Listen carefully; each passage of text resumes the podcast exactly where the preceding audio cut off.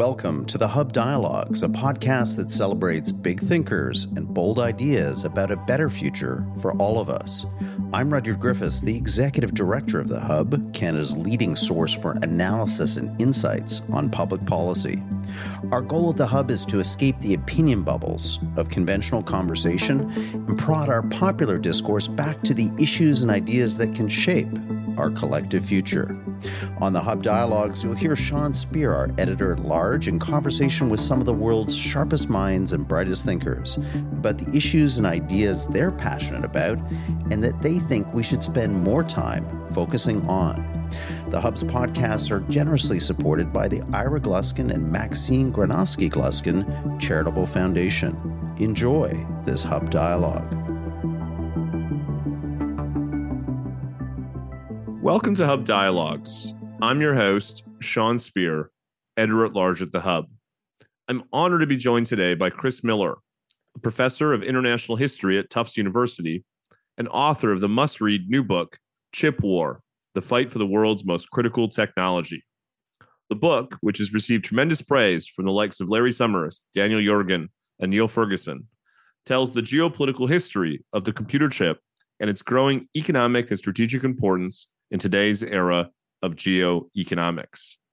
I'm grateful to speak with him about the book, including the interrelationship between our, our economic needs for chips and broader military and security considerations. Chris, thanks for joining us at Hub Dialogues and congratulations on the book. Well, thanks for having me. Let's start with some basic facts. Uh, what's the difference between microchips and semiconductors? They seem to be treated as interchangeable terms in a lot of popular commentary. Are they?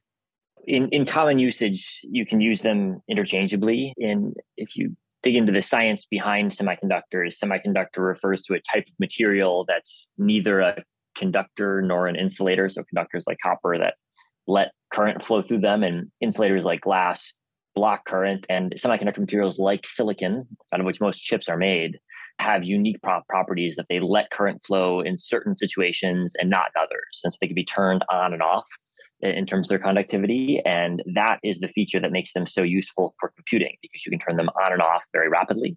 And that on and off creates uh, circuits. And when those circuits are on, they produce a one. When they're off, they produce a zero. And that's how we create all of the ones and zeros undergirding digital computing what are some practical uses for microchips or semiconductors in today's economy?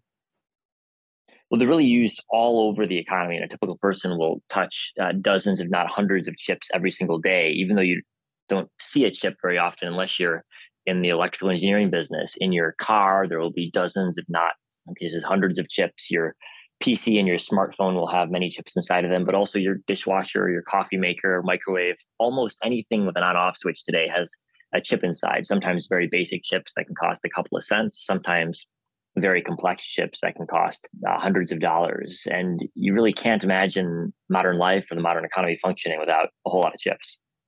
These are what you might describe as dual purpose inputs.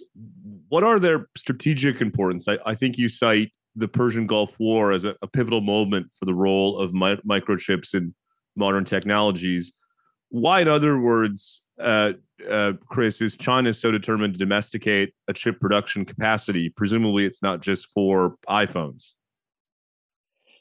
That's right. It's it's partly about reducing China's dependence on imported technology. And today, China spends as much money importing chips as it does importing oil chips are one of China's biggest imported goods, and they're largely purchased from China's geopolitical rivals Taiwan, South Korea, Japan, and the United States. So it's real vulnerability for China that it has to be so reliant on potentially adversarial countries for its chips. But China is focused on this not only because of the economic ramifications, the technological ramifications, but also because of the military ramifications. And when you listen to both military officials in Beijing and also defense planners in Washington, what you'll hear is in their visions of the future of military power, there's an extraordinary emphasis placed on computing and sensing capabilities, and that's all about semiconductors. So it's no exaggeration to say that whoever's got access to the most advanced chips in 10 years' time will have a major advantage in terms of producing the most capable military systems.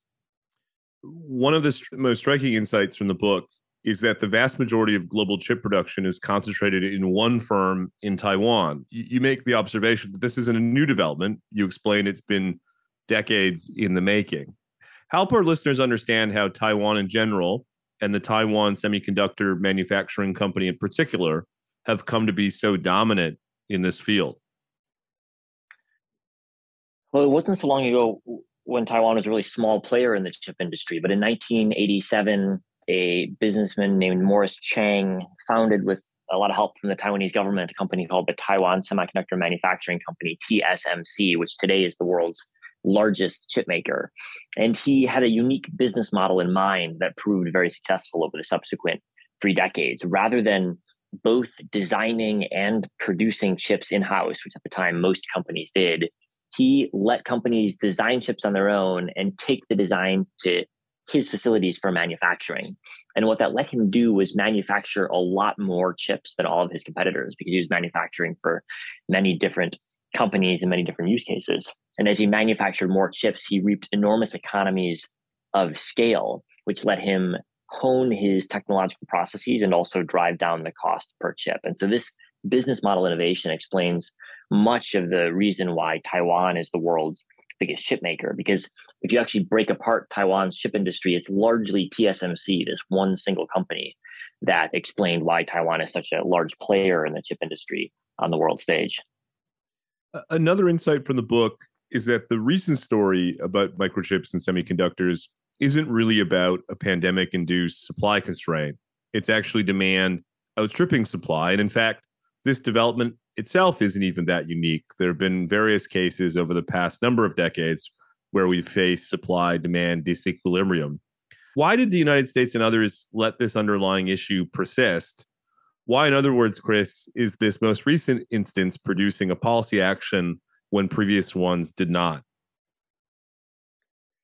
Well, this chip industry has always been quite cyclical. When the economy is doing well, people buy a lot of chips, and when it slows down, people cut orders for chips. In the past, this largely impacted just the tech sector because it was in the past largely just the tech sector that was buying a lot of chips. Whereas over the past couple of decades and, and really in the past couple of years, the process of other use cases for chips growing in importance has accelerated. And so the number of chips in a car, for example, is increasing at a really rapid rate. And so 10 years ago, if there'd been a chip shortage, it would have been much less impactful for the typical automaker because they used fewer chips and simpler chips in their cars. Whereas now there's a larger number of chips in a new car and a more diverse set of uses for them. And so it's harder for chip makers to manage auto supply demand uh, as a result. And that's true in, in autos, that's true in industrial machinery, that's true in a whole different uh, range of equipment. And so in the past, if you ran a manufacturing company, like making cars, for example, you didn't have to think that hard about your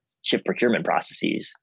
And so you didn't probably spend as much time on those processes as you ought to have. And today you're now catching up to the fact that you can't produce cars unless you have all of the chips that you need. You're often buying chips from many different companies, many different countries, and the chips aren't interchangeable. You have certain chips for certain purposes and certain for other ones. And so the auto industry in particular, I think, has had to catch up to the reality that their procurement processes uh, hadn't taken into account the number and diversity of chips they're now buying in August, the U.S. Congress passed the bipartisan legislation, the CHIPS Act, to try to build semiconductor production capacity in the American economy. It represents what you might call industrial policy or a traditional political economy approach to economic policymaking. Two questions. First, what do you think of the legislation? And second, is there reason to think that the major public investment you know something like 40 billion dollars over the next 5 years will indeed cultivate greater domestic production in the United States?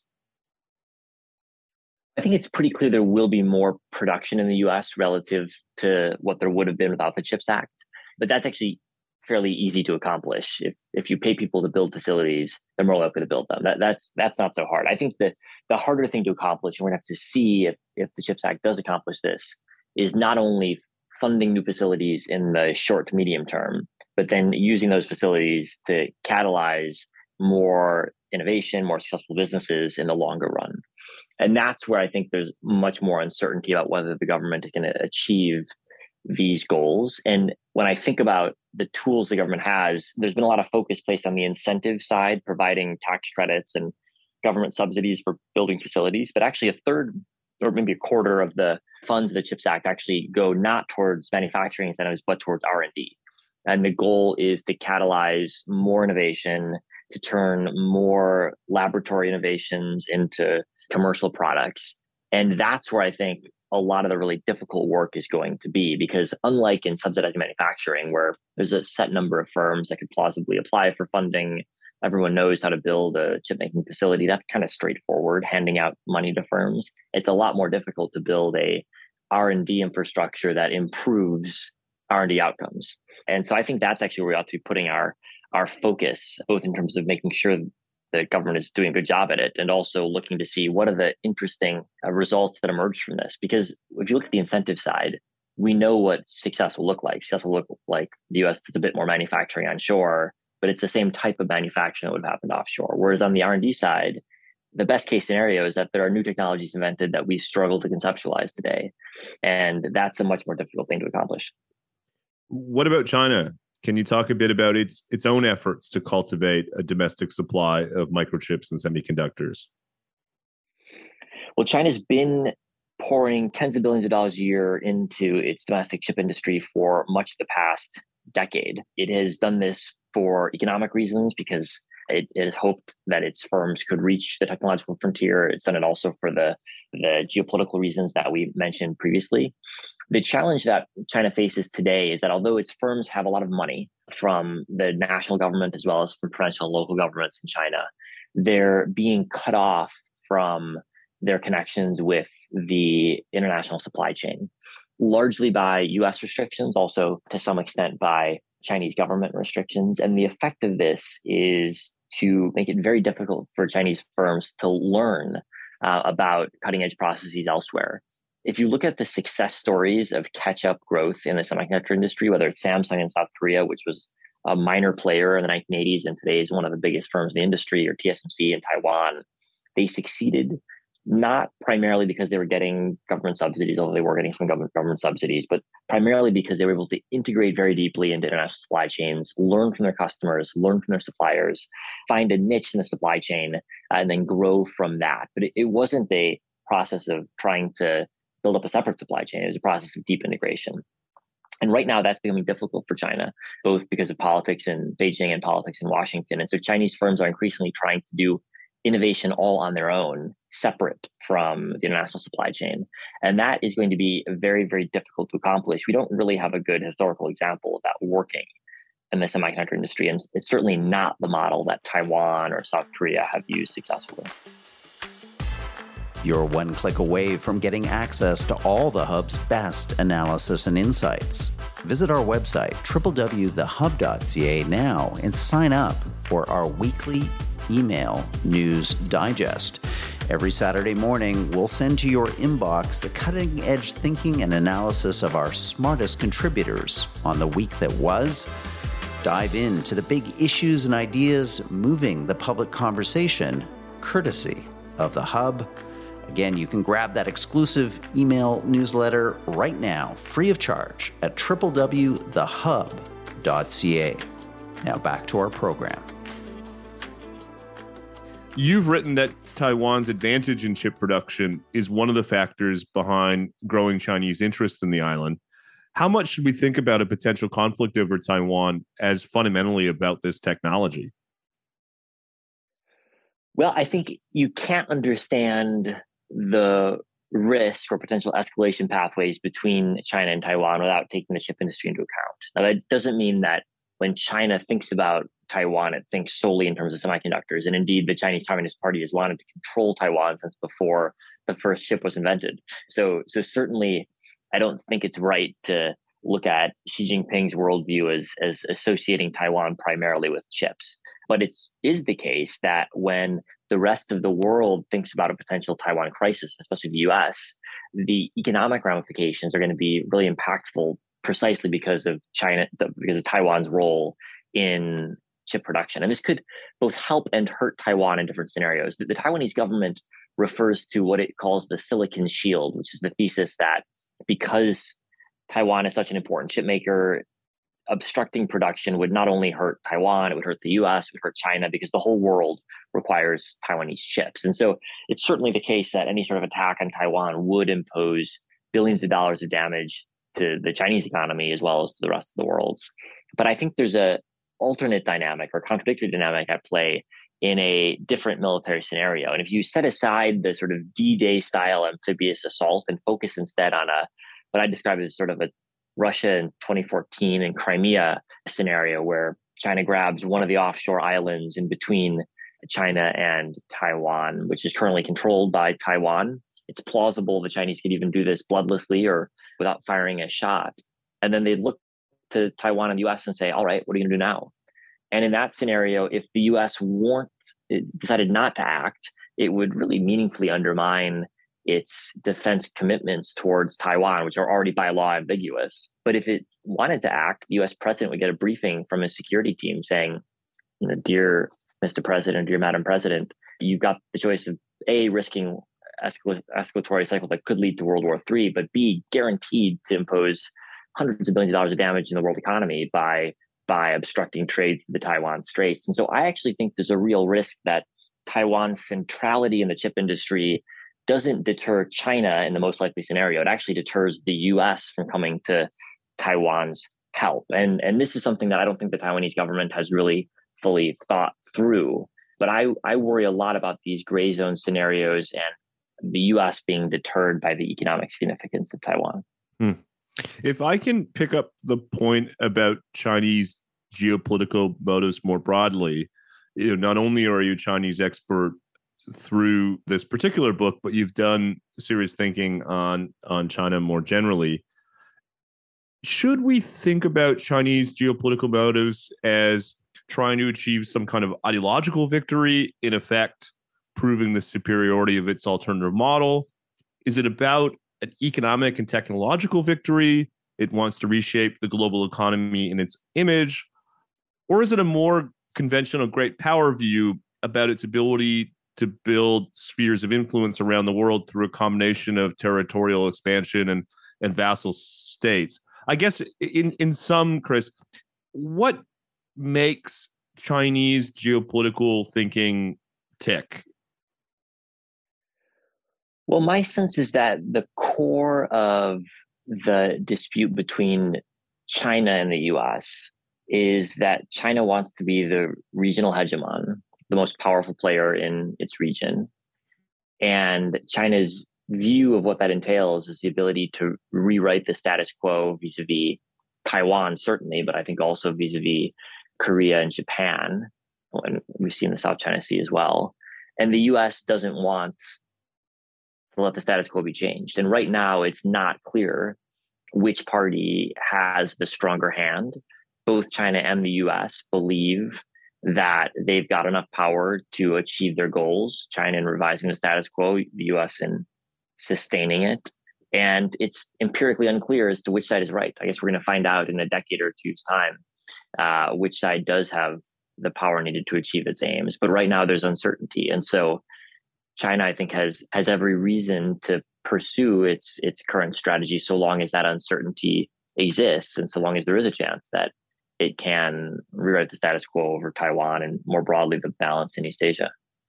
If I can shift the conversation to Russia, which is another subject that you've studied in great detail, how much are these issues around microchips and semiconductors a useful lens to understand the opportunities and challenges facing Russian geopolitical interests?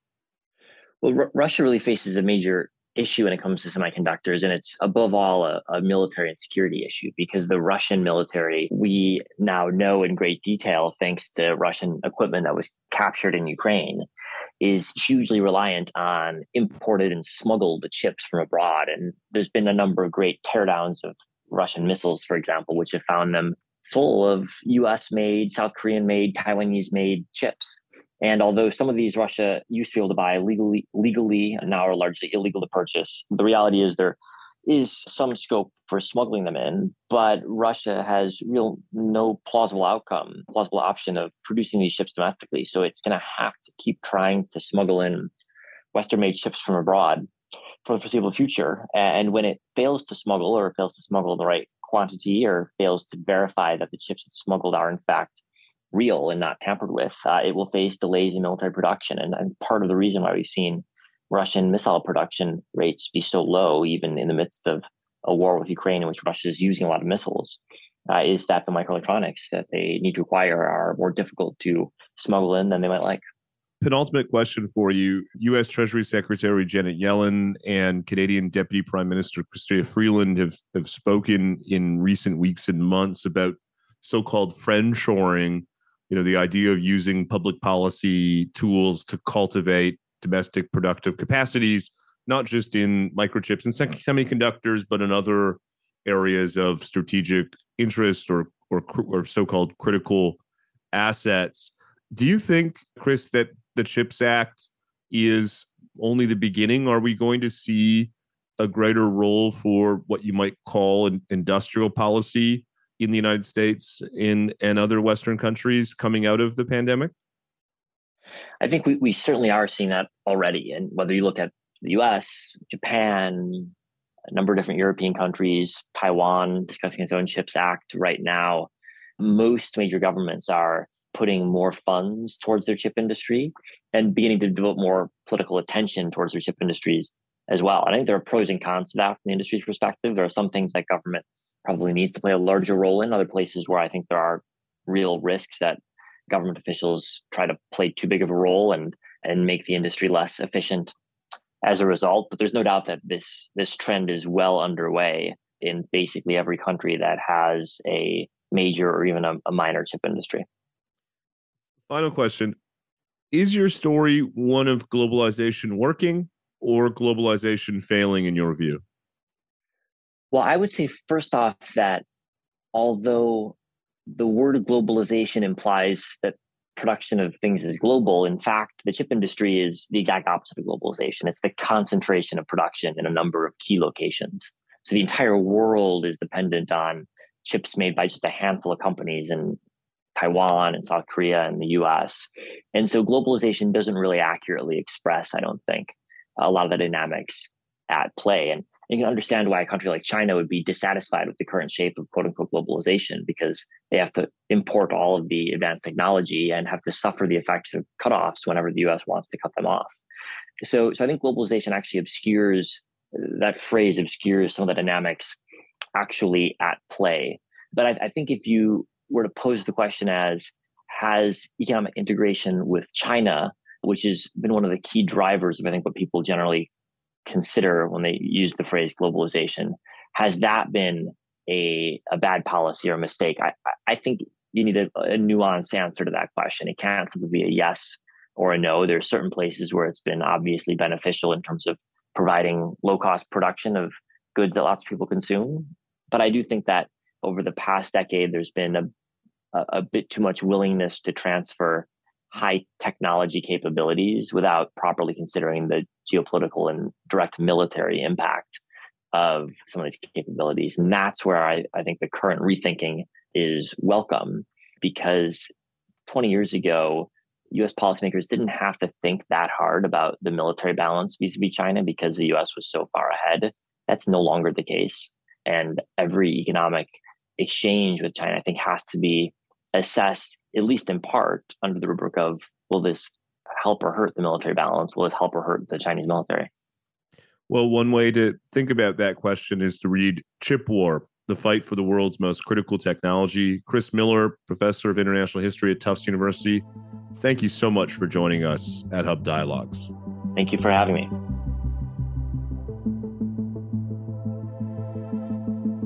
Thank you for listening to this episode of the Hub Dialogues, brought to you by The Hub, Canada's leading source for analysis and insights on public policy. We hope that you enjoyed this episode. Please share your favorite Hub podcasts with friends and family, subscribe wherever you get your audio online, and leave us a rating and review. We greatly appreciate your feedback and comments. I'm the Hub's executive director, Rudyard Griffiths. The host of today's program was Sean Speer, the Hub's editor at large. This episode was produced by Amal Attar Guzman. The Hub's audio producers are Alex Glutch and David Matta. The Hub podcasts are generously supported by the Ira Gluskin and Maxine Granovsky Gluskin Charitable Foundation. Thanks for listening.